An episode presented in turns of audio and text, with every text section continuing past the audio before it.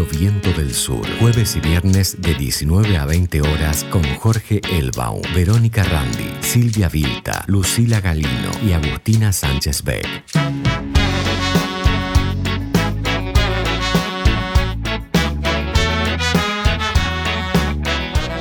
Estamos en un programa más de Reseña Insumisa. Eh, en la radio del Instituto Patria, en la radio Viento del Sur. Mi nombre es Verónica Randi y estoy con mi compañero Jorge Elbaum. ¿Cómo estás, Jorge? Hola, Vero, detrás de los micrófonos por ahí también creo que está Felipe, nuestro amigo y el que resuelve todos los problemas, que hace una producción técnica. Hola, ¿qué tal? ¿Cómo les va? Aquí jueves 29, decíamos día de ñoqui. Yo no sé de dónde viene eso. ¿Vos sabés de dónde viene eso de los ñoquis? Ay, lo escuché, pero no me acuerdo. Yo tampoco.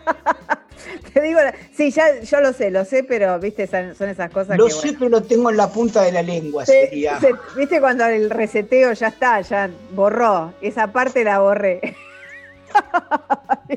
Te adelanto de que voy a hablar en un ratito.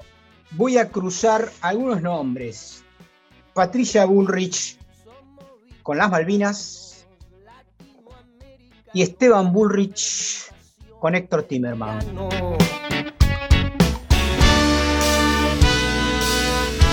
Somos la revolución.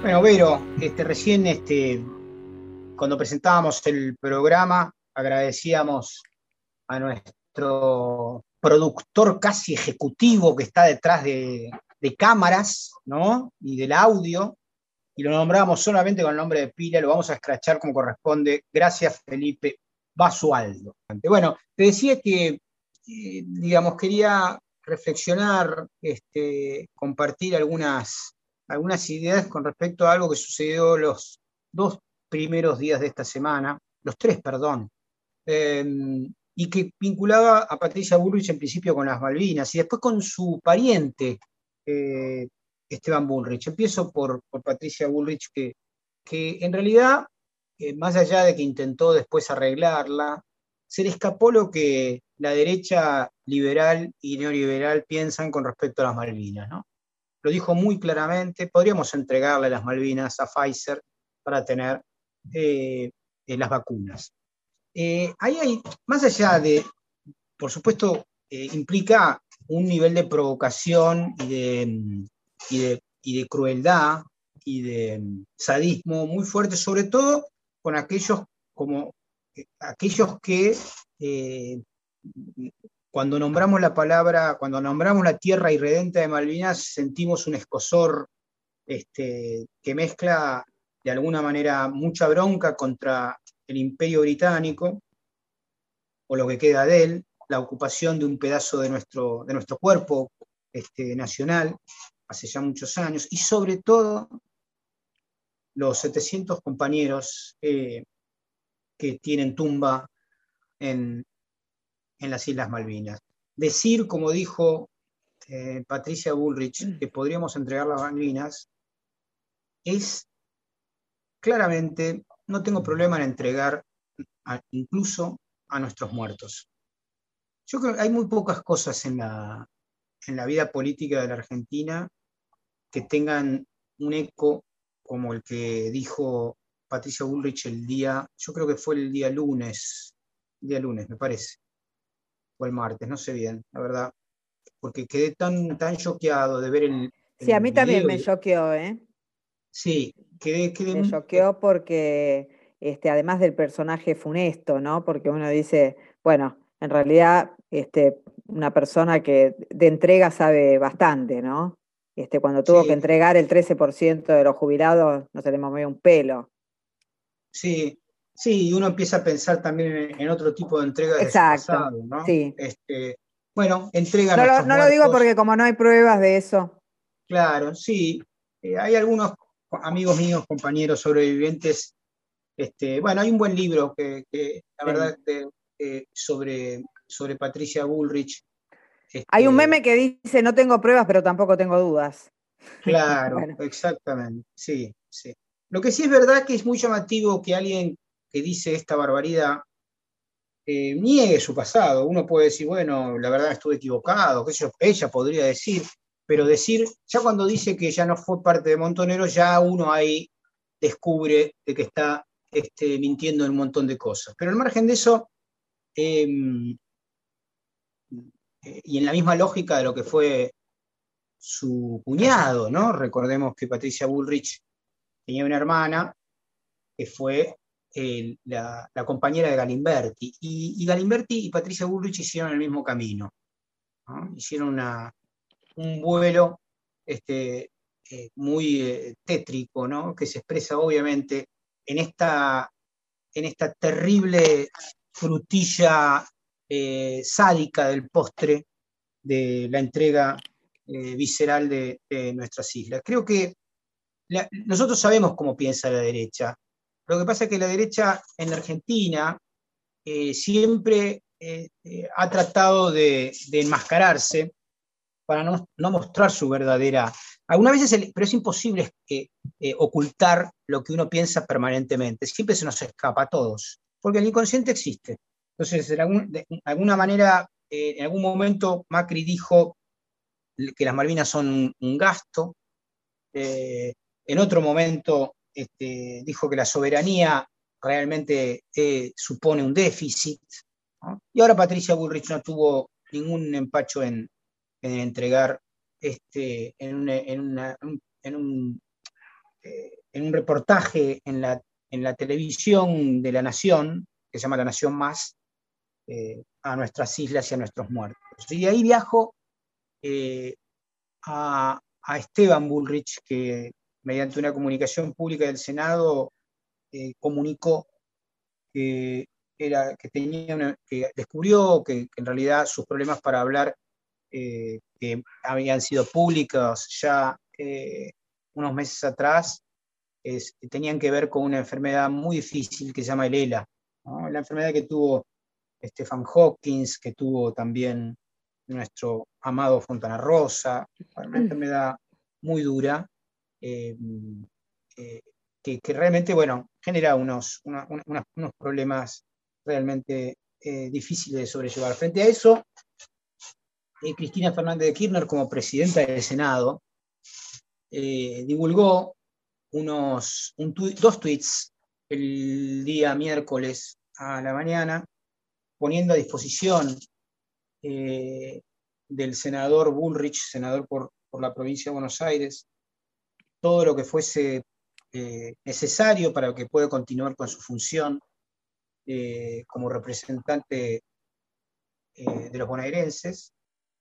Pero además agregó algo que a mí me generó mucho, mucho orgullo y, puso, también las cosas en su lugar en referencia al pasado. Dijo, espero, o algo así, no lo repito textualmente porque no lo estoy leyendo, pero el concepto lo tengo muy claro y no me lo voy a olvidar jamás, que todos recordemos que en los momentos difíciles la política no puede deshumanizarnos como eh, determinados sectores lo hicieron en relación a Héctor Timerman eh, años atrás. Y quiero recordar esto porque yo fui bastante amigo de Héctor, trabajé con él en la, Cancillería, en un periodo, en el último periodo fui embajador en un organismo internacional nombrado por él y por Cristina, por supuesto. y recuerdo, sobre todo los últimos meses, yo iba casi todas las semanas a visitarlo a Héctor este, en su casa, donde estaba detenido y donde le impidieron viajar a hacer un tratamiento del cáncer. Él tenía seis tumores en el hígado y mediante un tratamiento muy novedoso, eh, en Estados Unidos habían logrado ya eh, eh, limitar eso a, por, un tratamiento, insisto, a un único tumor que le quedaba. Él tenía que viajar, en, creo que era en octubre del año que falleció, a, hacer ese último tratamiento y no lo dejaron salir. Recién no lo dejaron salir este, a pesar del pedido, incluso no le avisaron, llegó en silla de ruedas a, a Ezeiza y en Ezeiza le informaron este, que no podía salir porque eh, Estados Unidos le negaba la visa que él tenía vigente, debido a que la justicia argentina eh, lo había procesado, imputado en la causa del memorándum.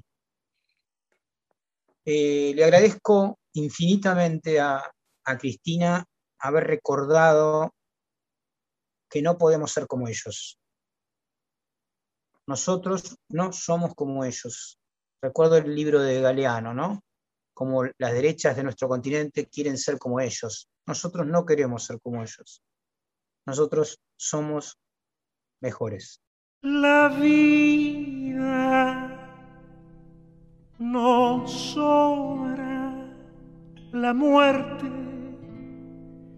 nos sobra. Una flecha partió la cuerda del reloj.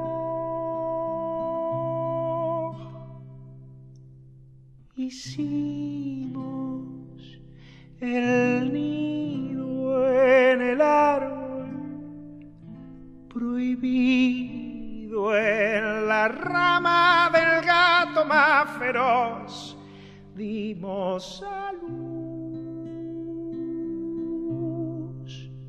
Pero no me lleves a este árbol que la razón solo adorna el dolor. La silla de pensar hoy no es un buen Afila mi rosa, su espina se enfila, se hace luz. La bestia se soltó. El mal reconoce a los suyos por los que van a ahogar faroles en el mar que cuando nos anclen noche nos vamos a abrazar de luz a luz.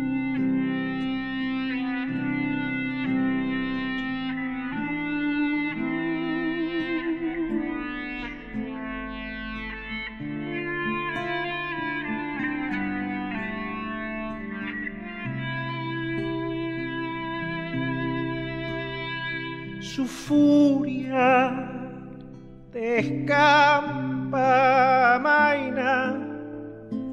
La trampa con cuánta claridad se ve su oscuridad.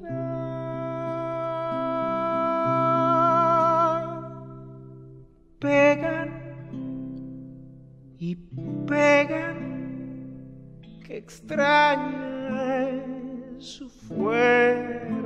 que esperan le demos caer y le damos volar, pero hasta que yo elija morir vos, no vas a poder matarme ni una herida sutil, tal vez un huracán, tal vez que el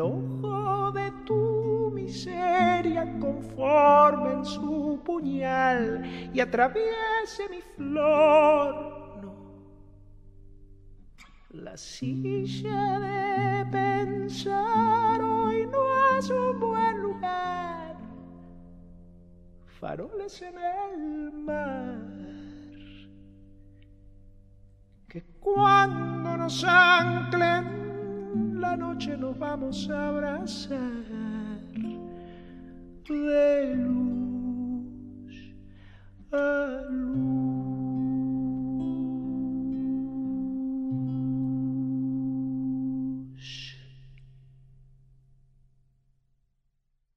Reseña insumisa en Radio Viento del Sur.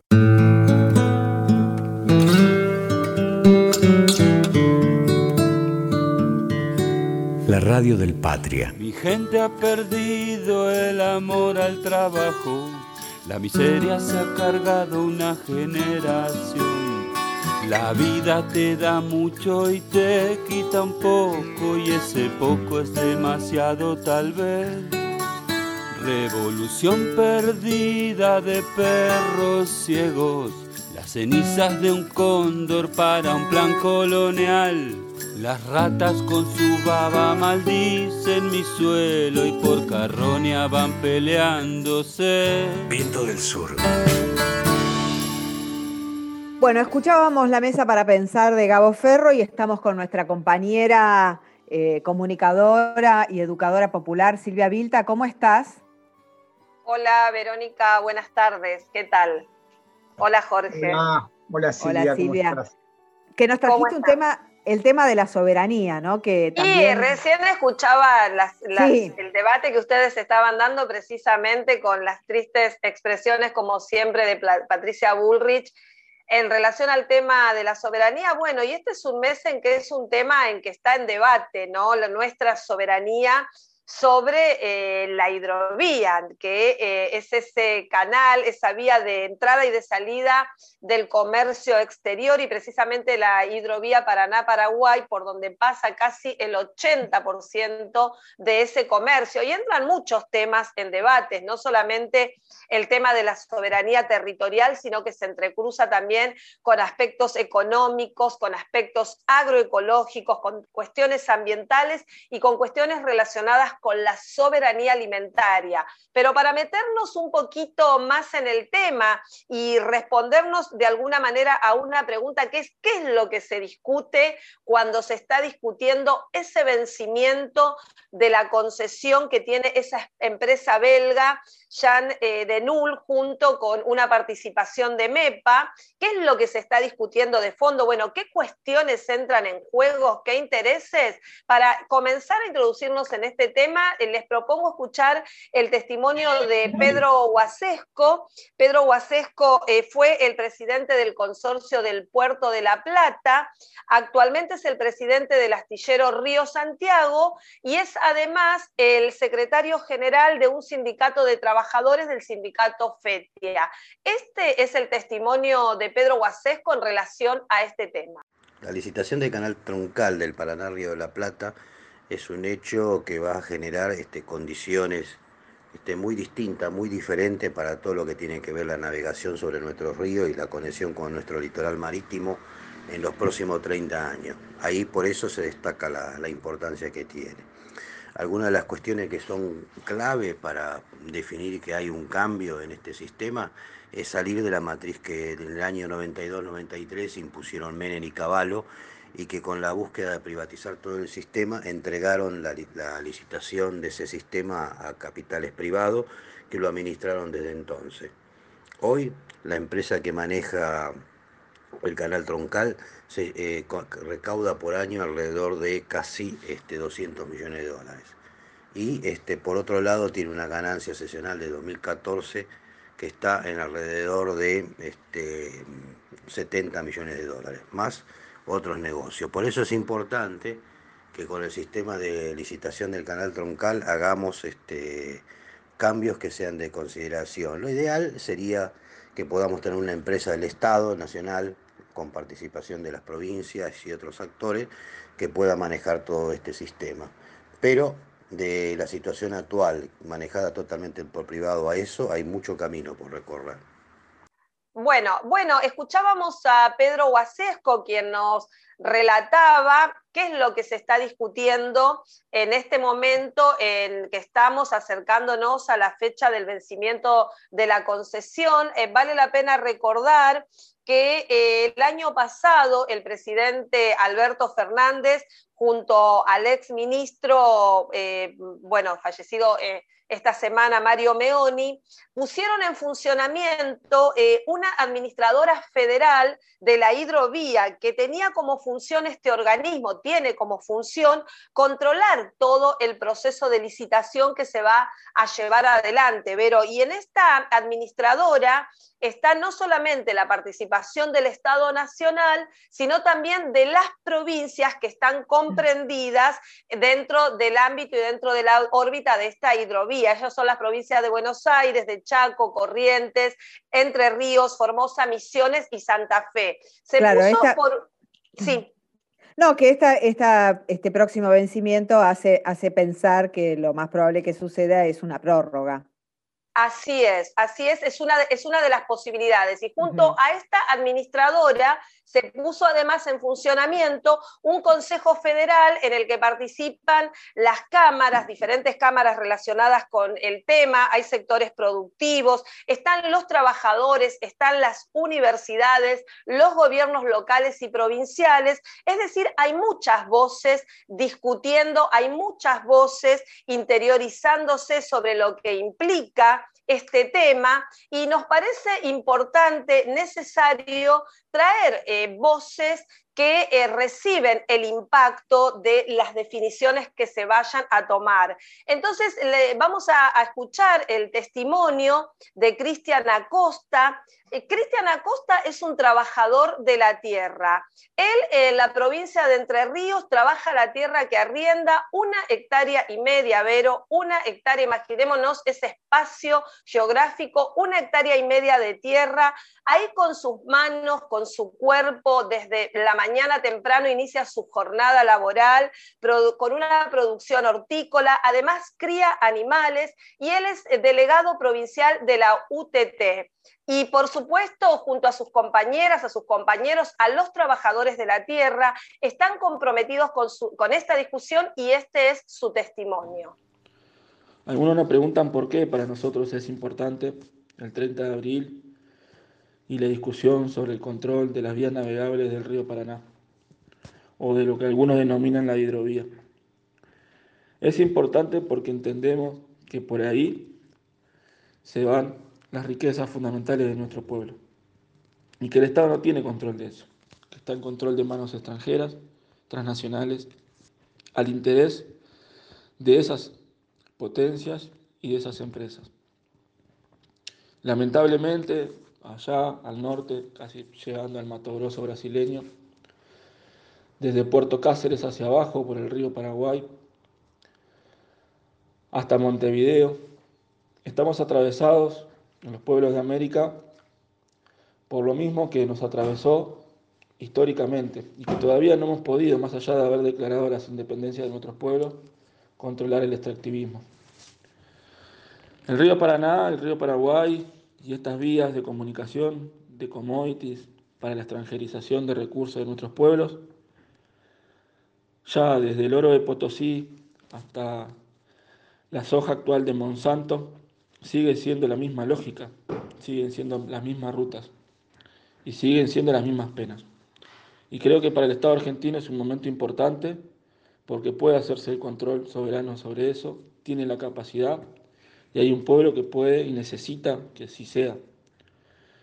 Mientras en los últimos 18 años un sector ha podido generar riquezas récord y sobre todo en los últimos dos años, por el otro lado el récord en el pueblo es el hambre.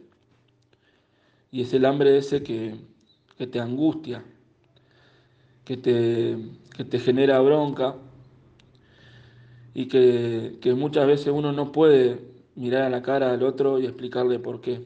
Porque mientras pasan las rutas, en las rutas nuestras, camiones y camiones y camiones y camiones llevándose la madera, llevándose el oro, llevándose las rocas, llevándose la soja, el maíz, todos los puertos para llevarse afuera, pegado a esas rutas, aumenta el hambre Bien, escuchábamos entonces a Cristian Acosta con este, este testimonio tan sentido, tan vivido desde ese lugar que ocupa como trabajador y que... Me encantó escuchar a, una persona que habita, trabaja y, quiere su tierra, ¿no? Hablando de este tema, porque pareciera que son solo, solo un tema de grandes jugadores y no, este, es el tema de todos los argentinos quizá me, meto ahí un poquito, quizá ese es uno de los grandes problemas que, tenemos, que lamentablemente hay pocos, porque la tierra se la han este, robado a los pequeños productores,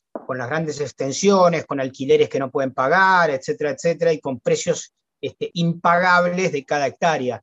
Justamente un concepto este, que seguiremos manteniendo aquellos que tenemos unos años más, ¿eh? por un lado, que debiera este, castigarse la, propiedad improductiva, ¿eh? y por el otro, generar este, una reforma agraria que permitiese que, millones de personas que hoy están muertas de hambre pudieran acceder a una hectárea, dos hectáreas, tres hectáreas para poder producir para la sobrevivencia y comercializar el resto, ¿no? Es uno de los grandes debates que solucionaría el problema en nuestro país, nada más ni nada menos que del hambre, la pobreza la indigencia.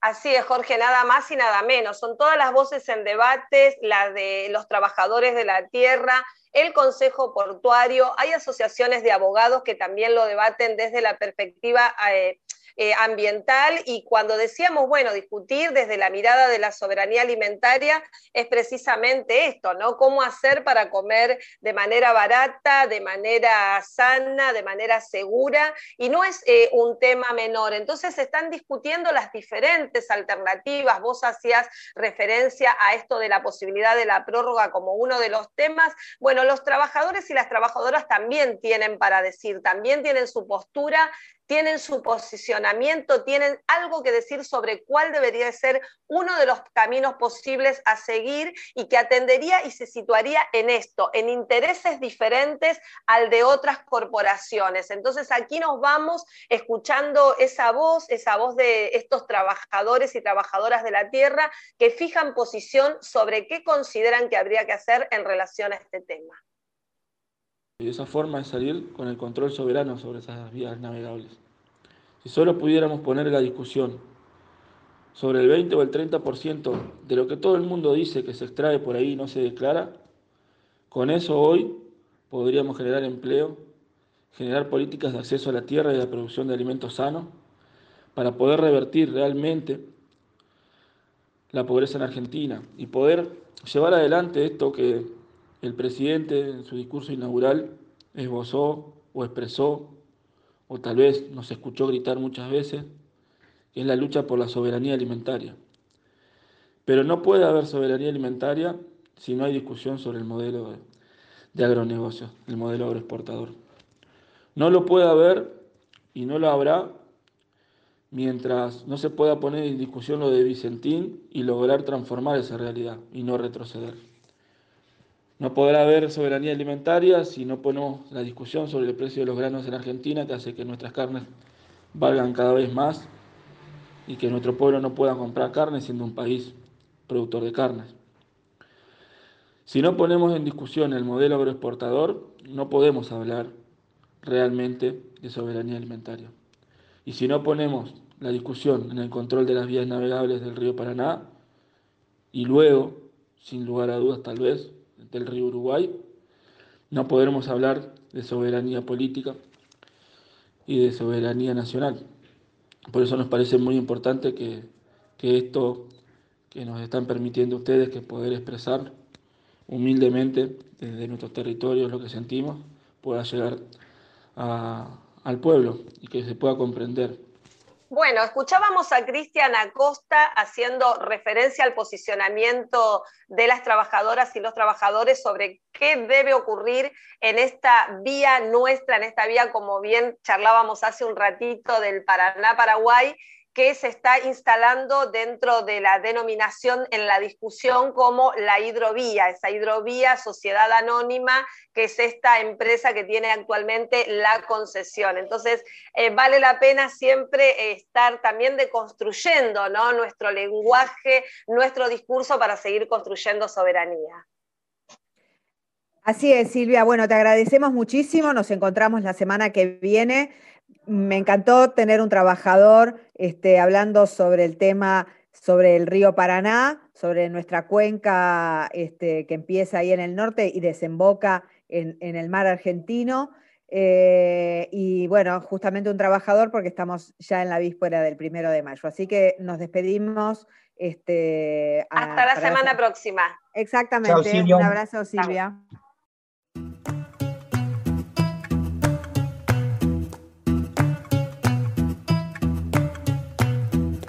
Sean las cuentas al contado, los tipos de interés, el finiquito, las leyes de la selva del mercado, los talibanes del último grito. La viga en la retina del más ciego, los lagartos sorondos y felices, los que dejan el luego para luego, la sagrada familia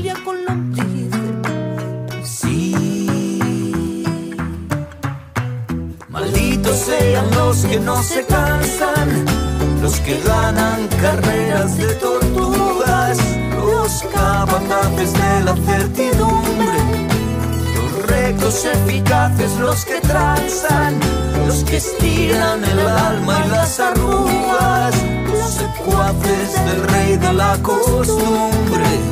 Sí.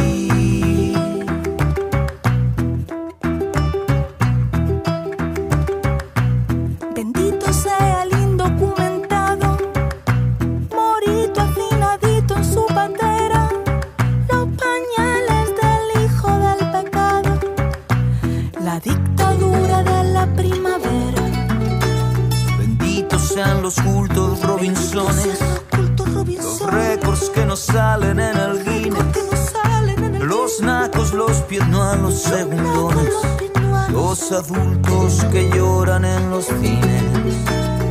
Sí.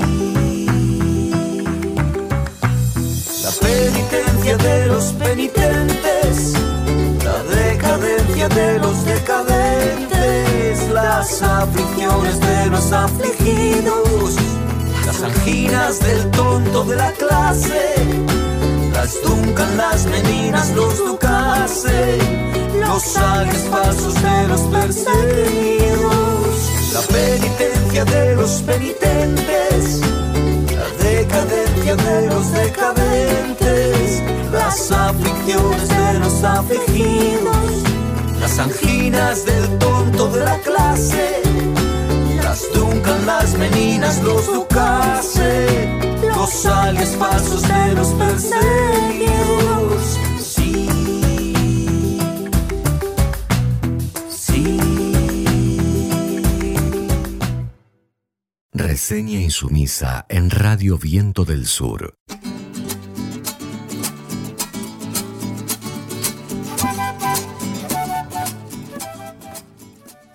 Bueno, y estábamos escuchando Malditos Benditos eh, por Pedro Guerra, Burrí y Estrella Morente. Bueno, vamos a escuchar este, un audio que nos dejó nuestra compañera Lucila Gallino, que nos trae algunos temas eh, de América Latina. Y después quiero, pero hacerte unos comentarios sobre este, este, este testimonio de, la, una situación en Colombia específica que hace referencia a Lucila. Vamos a escucharla primero a Gallino. Gran paro nacional y monumentos que caen en Colombia. Esta semana las manifestaciones a lo largo y a lo ancho en todo Colombia resurgen por las medidas económicas de Iván Duque de aplicar un paquetazo económico y las consecuencias, un pueblo en las calles, saqueos, heridos y amenazan. Hasta los mismos miembros de las organizaciones de derechos humanos son atacados hasta los propios funcionarios. Este nuevo paro nacional que rechaza este paquetazo representa un mayor torniquete al bolsillo de los trabajadores. Recordemos que Colombia, que es un país sumamente militarizado y que tiene una lucha armada de más de 50 años, es uno de los países más desiguales y violentos de la región. Es Colombia un país colonial y obediente que tiene una élite mucho más imperialista que el mismo imperio. Y este país, Colombia, misteriosamente, entre comillas, no aparece en las noticias internacionales pese a que diariamente hay asesinatos, delitos de lesa humanidad que quedan totalmente impunes. Y el gobierno de Iván Duque, al igual que sus predecesores, sigue siendo un excelente alumno para el imperio. Sin dudas, este paquetazo no es solamente una reforma tributaria, sino que es coherente con lo que este gobierno viene destruyendo, salud, educación y la situación para ir empeorando la vida de todos los colombianos e ir concentrando las riquezas en las élites históricas. Mientras tanto, en el medio semanario se describe esta marcha como una pequeña y una simple protesta estudiantil y el presidente Duque salió a decir en los medios en un tono conciliador que todos los colombianos deberían rechazar estos actos violentos. El presidente aseguró que los responsables deberán responder ante las autoridades, más de lo mismo. Habría que recordarle al presidente Iván Duque que la violencia es una forma de expresión ante otra violencia que es la que se impone desde hace siglos en este país. La violencia genera más violencia, todos lo sabemos. Lo que propone el presidente Iván Duque es una farsa. Si hay un pueblo que ha resistido durante casi un siglo, este es el pueblo de Colombia. La violencia mayor es la de los que no quieren oír a las mayorías. El pueblo siempre tiene razón. Bueno, lo que escuchábamos recién de Lucila Gallino referido a la situación de, lo que en Colombia se llama un paquetazo y que en realidad simplemente es un nuevo ajuste que sufren los sectores populares de ese país y que incluye en este momento, obviamente, grandes este, movilizaciones populares, debe ser conectado también con lo que significa Colombia en términos geopolíticos. Eh, Vero eh, y Mariana, les recuerdo algunos datos. En el 2001 empieza el Plan Colombia. ¿Qué es el Plan Colombia? Es el desembarco este, de fuerzas armadas norteamericanas en nuestro continente, lamentablemente en Colombia, para ayudar a las fuerzas armadas de ese país a luchar contra, en la guerra civil, contra la FARC y el ELN, que son dos organizaciones que de alguna u otra manera, más allá de la paz de La Habana, este, celebrada con, el sector mayoritario de la FARC, todavía continúa. Todavía existe una FARC este, que está en, una posición de rebeldía frente al gobierno nacional y una fracción también del ELN eh, que se resiste a, una paz en el marco de un sistema, el colombiano, que tiene eh, mucho de eh, narcopolítica. Y voy a dar dos datos más acá. Primero, desde que llegó Estados Unidos, y que fue con el pretexto no de la lucha contra la guerrilla, sino de la lucha contra el narcotráfico, ese fue el pretexto aparente, desde que llegó Estados Unidos en el 2001 hasta el día de hoy, las plantaciones eh, de coca crecieron eh, aproximadamente en un 30% desde el 2001 hasta acá. Eh, ¿Esto qué quiere decir? Y por supuesto también la producción y la exportación de cocaína, mayoritariamente hacia Estados Unidos, con lo cual es harto probable, y todos los analistas este, lo suscriben así, de que evidentemente la guerra contra el narcotráfico no es más que un negocio con el narcotráfico para proveer de estas sustancias este, y del negocio que esto implica, por supuesto, en términos. El 80% de toda la producción de cocaína del mundo va a Estados Unidos. Eh, Colombia es el primer productor mundial, el segundo productor mundial, curiosamente, fue otro socio en la región que es Perú, y el tercer productor es Bolivia, pero con la característica que en Bolivia hay consumo en términos de coca, no en términos de cocaína. Y ese es otro elemento clave que hay que eh, procesar. Creo que vuelvo al tema de la, columna de Lucila. Eh, pensar Colombia es pensar cómo Estados Unidos piensa a nuestra región, eh, en términos de extractivismo, de control básicamente eh, de, algunas producciones de materias primas e incluso, en este caso, terriblemente este, de, la, de la pasta de coca, y que obviamente implica un atentado en términos de presencia este, suprarregional de bases militares este, en nuestro continente. En ese sentido, creo que, siempre hay que estar atento a lo que sucede en Colombia, porque es una, en, América del Sur específicamente, es el lugar donde hay más eh, bases eh, de Estados Unidos. Hay seis en total en Colombia, hay una en, eh, Surinam, hay otra en Perú y lamentablemente hay una que tiene ya más de 100 años este, en Cuba, este, em, y después hay otra en, Panamá.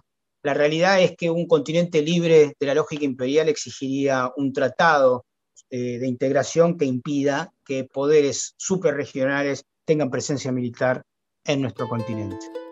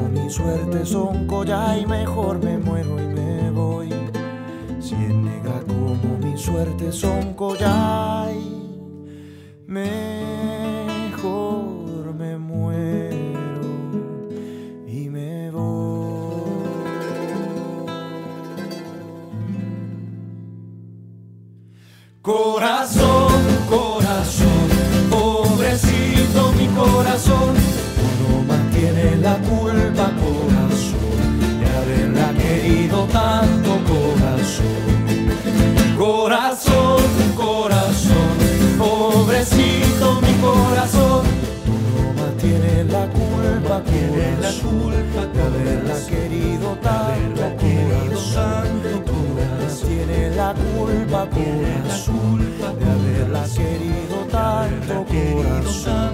Tú no más tienes la culpa, corazón, de haberla querido tanto, corazón. Tú no más tienes la culpa, corazón, de haberla querido tanto, corazón.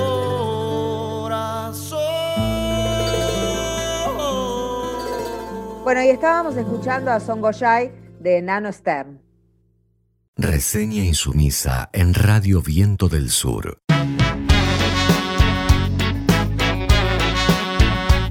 Y bueno, qué lindo para, este, para recibir a nuestra compañera Mariana Maya Cáceres, que desde Córdoba nos va, nos va a hablar sobre feminismo y la reforma judicial feminista, ¿no? ¿Es así, Mariana? Así es, Vero, querida, porque no sé si ya están enterados, seguramente lo han visto. En el día de ayer se difundió un video en donde sale un juez rindiendo un concurso en la Cámara, este, en, perdón, en el Consejo de la Magistratura de la localidad de Piedrabuena, de comandante Luis Piedrabuena, así es el nombre de la provincia de Santa, de Santa Cruz y en donde eh, Vanessa Siley, que está de consejera en el Consejo de la Magistratura con el resto de un montón de gente, le pregunta al concursante qué es el techo de cristal.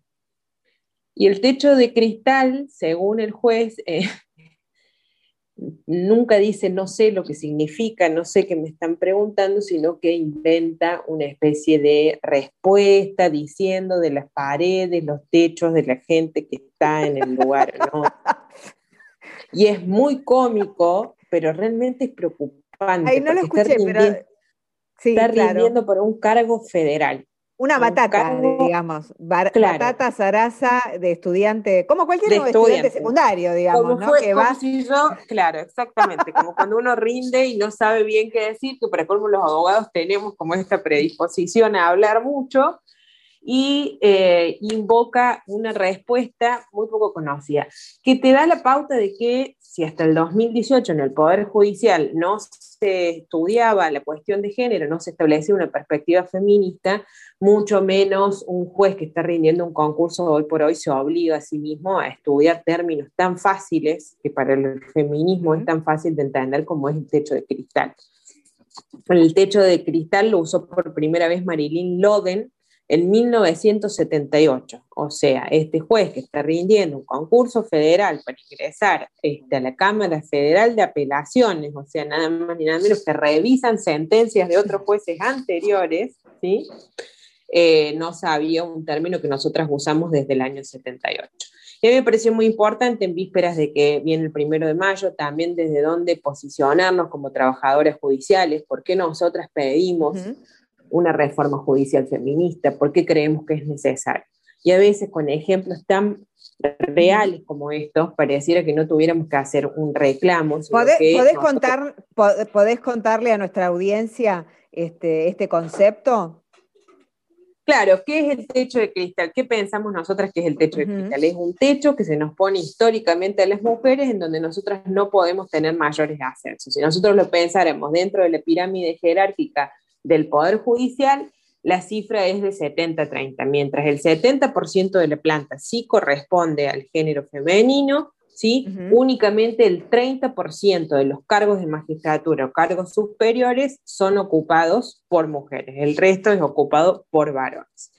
Si bien yo entiendo que en el Poder Judicial muchas veces la planta entera está feminizada, por así decirlo de alguna manera, lo que ocurre es que no se llegan a, no se pueden aspirar a los cargos altos, incluso por una cuestión de carrera. Hace poco se hizo un estudio en la provincia de Córdoba en donde se mostraba que quienes son parejas judiciales, o sea, ambos son trabajadores judiciales, generalmente es el varón el que aspira a cargos más altos y las mujeres quedaban en secretarías o prosecretarias o muchas de ellas no llegaban a recibirse. Si los dos habían ingresado estudiantes, el hombre se dedicaba a la carrera digamos, de como abogado y después a la carrera judicial, y la mujer generalmente quedaba en la crianza de los hijos, quedaba en cargos intermedios dentro de la estructura. El techo de cristal es este techo que nosotras nos vemos, que nos ponen, digamos, en cualquier estructura, en donde no podemos crecer más de los cargos a los que se nos asignan o que tenemos como un mínimo de aspirar. Y hoy me preguntaron también justo en la oficina, y bueno, pero ¿qué es el techo de cristal? Entonces eso no existe, porque eso no existió hace muchos siglos atrás. claro, sí, como si ahora, sí, sí, como, si, ahora... ya el patriarcado no existe más. Pero además yo dije, bueno, le contesté yo a mis compañeros, ¿dónde viste una mujer sindicalista conduciendo la CGT o la cúpula de la CGT? Y él se quedó impactado con la respuesta porque ni siquiera lo piensan, digo, está tan naturalizado que las mujeres podemos ocupar ciertos espacios y otros no, que es muy difícil, o sea, que nos vean ocupando esos espacios. Me pareció interesante la ocupación que hace Vanessa. En, en un tiempo, cuando eran tres miembros, em, antes, de, antes que asumiera solamente Moyano, eh, estuvo, estuvo la compañía Rúa, ¿era? Rúa. Rueda. Rueda, ah, Rueda, Rueda, pensé que era yo, sí. Compañera Rueda que era bastante maltratada. Después algún día te voy a contar las cosas que le hacían. pero digo, y es el sindicalismo, que es un espacio donde yo siempre digo que debería ser un espacio de resistencia en donde la deconstrucción debería estar primero, porque se dice progresista, que reivindica los derechos, que plantea un montón de realidades sociales que implican la inclusión este, la igualdad. Entonces me parecía como muy interesante en vísperas del Día del Trabajador, desde mi lugar de trabajadora judicial, cómo podíamos seguir discutiendo esto. El video es muy interesante, recomiendo que lo vean, están todas las redes sociales dando vueltas, incluso creo que Página 12 sacó un artículo hace muy poquito. Este juez obviamente va a quedar, eh, espero, fuera del orden de mérito y no creo que pueda aspirar en mucho tiempo volver a rendir, o espero que así sea. De la ley Micaela nada. De la ley Micaela, que es obligatoria del 2018 y que habla justamente del término este techo de cristal. Creo que también es importante los lugares que nosotras ocupamos y cómo transversalizamos el feminismo. No se hubiese pensado antes que, que una compañera como Vanessa Silva podía estar ocupando ese, ese espacio, se logró, está como consejera en el Consejo de la Magistratura y a simple pregunta que ella hace, que es una pregunta bien feminista y bien propia de la perspectiva de género que se estudia obligatoriamente en el Poder Judicial, hoy por hoy no se pudo responder, lo que nos da la pauta de que necesitamos realmente reformar el Poder Judicial, de que necesitamos seguir intentando estas, estas preguntas, seguir haciéndolos pensar para que quienes ocupen esos lugares, que eran tres aspirantes a jueces varones, ¿sí? porque los tres jueces que rendían el concurso eran hombres, este, puedan seguir eh, pensando en clave feminista. Bueno, una reforma judicial que eh, debería ser reformada de todo tipo, ¿no? integralmente, ¿no? Eh, que paguen ganancias, que respeten, ya que te diría que respeten la Constitución, ¿no? Este, sería bueno también, pero imagínate que si no respetan la, Constitución van a respetar a las mujeres. Sí, ni, hablar de digo, lo que implica en, la Corte Suprema de Justicia. Yo siempre lo cuento, Irina Hauser también lo cuenta en su libro Los Supremos, esto de los ascensores. Los ascensores siguen siendo de exclusivo, de uso exclusivo de los magistrados, ¿no? Y dice los magistrados, porque no se enteraron todavía de que hay magistradas mujeres en la Corte Suprema de Justicia. Digo, ya empezando por esa base de discriminación, que no pueden usar este, los ascensores, eh, que hay uso exclusivo de baños, hay uso exclusivo de muebles, hay uso exclusivo de todo en el Poder Judicial, ya te da la pauta de que viven cada vez más alejados de la realidad que, nosotras, que nosotras nos atraviesan. No quiere decir que todos, hay muchos que están adaptando incluso el lenguaje, que en sus sentencias y en sus fallos van incluyendo la perspectiva de género, pero como hablamos en una, hace muy poquito, Vero, faltan 202 años para que la brecha salarial y la brecha de género quede excluida, o sea, que no exista más, entonces estamos muy apuradas en lograr estos cambios que necesitamos ya. Hoy la reforma judicial la necesitamos ahora tiene que ser durante este gobierno. Bueno, y quiero recordar a Néstor Carlos Kirchner, que esta semana se hicieron 18 años, que nos invitara, este, a, que nos convocara a un sueño, que él fue el primero que nombró a una mujer, a Carmen Argibay, en la Corte Suprema de Justicia. Y quien fue además quien creó la Oficina de la Mujer, en donde hoy por hoy la Corte Suprema se niega a hacer la, la ley Micaela, la, la, capacitación de la ley Micaela, exactamente, se niega a hacerla diciendo que ellos tienen la oficina de la mujer, entonces que no les es necesario hacer la ley Micaela. Bueno, Mariana, nos reencontramos el jueves que viene. Un abrazo. Vero, me parece que se fue el programa. Felipe, se nos, fue el programa. Se terminó. Se terminó. Bueno, pero, pero nos, podemos, nos pueden escuchar mañana, viernes. ¿correcto? Mañana nos volvemos a encontrar en Reseña Insumisa a las 7 de la tarde en la radio Viento del Sur, en la radio del Instituto Patria, y le agradecemos mucho a nuestro operador Felipe Basualdo, que realmente hace magia. Efectivamente, y nos vamos a ver con qué, con un tema, Vero y Mariana, que creo les va a gustar. Les recomiendo que lo escuchen bien, ¿eh? mucho, porque es hermoso. Eh, el tema Villa Crespo cantado por Julieta Lazo. Somos la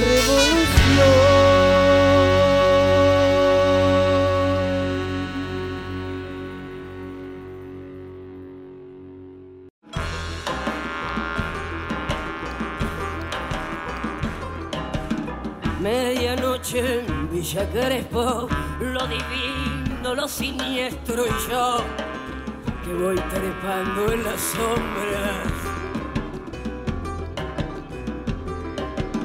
Como gato en la cornisa, con los nervios hechos trizas de ayer, cuando cambiaron las cosas.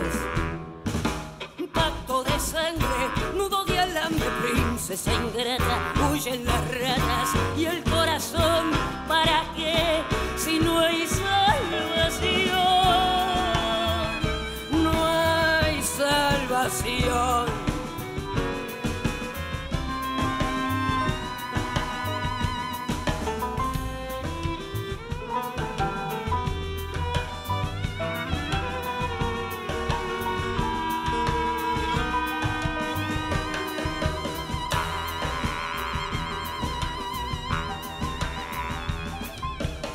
Callejón y virulana, fuego amigo, la gilada y el azul, deseas estrellas. Un amor que no es sincero, siete vidas que no quiero y sigo pensando en ella princesa ingrata, huyen las ratas y el corazón, ¿para qué? Si no hay salvación.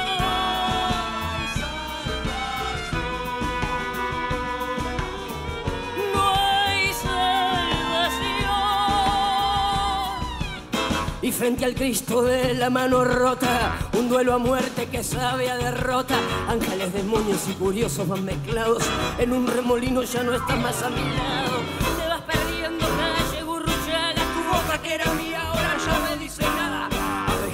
Que me pican, voy sangrando.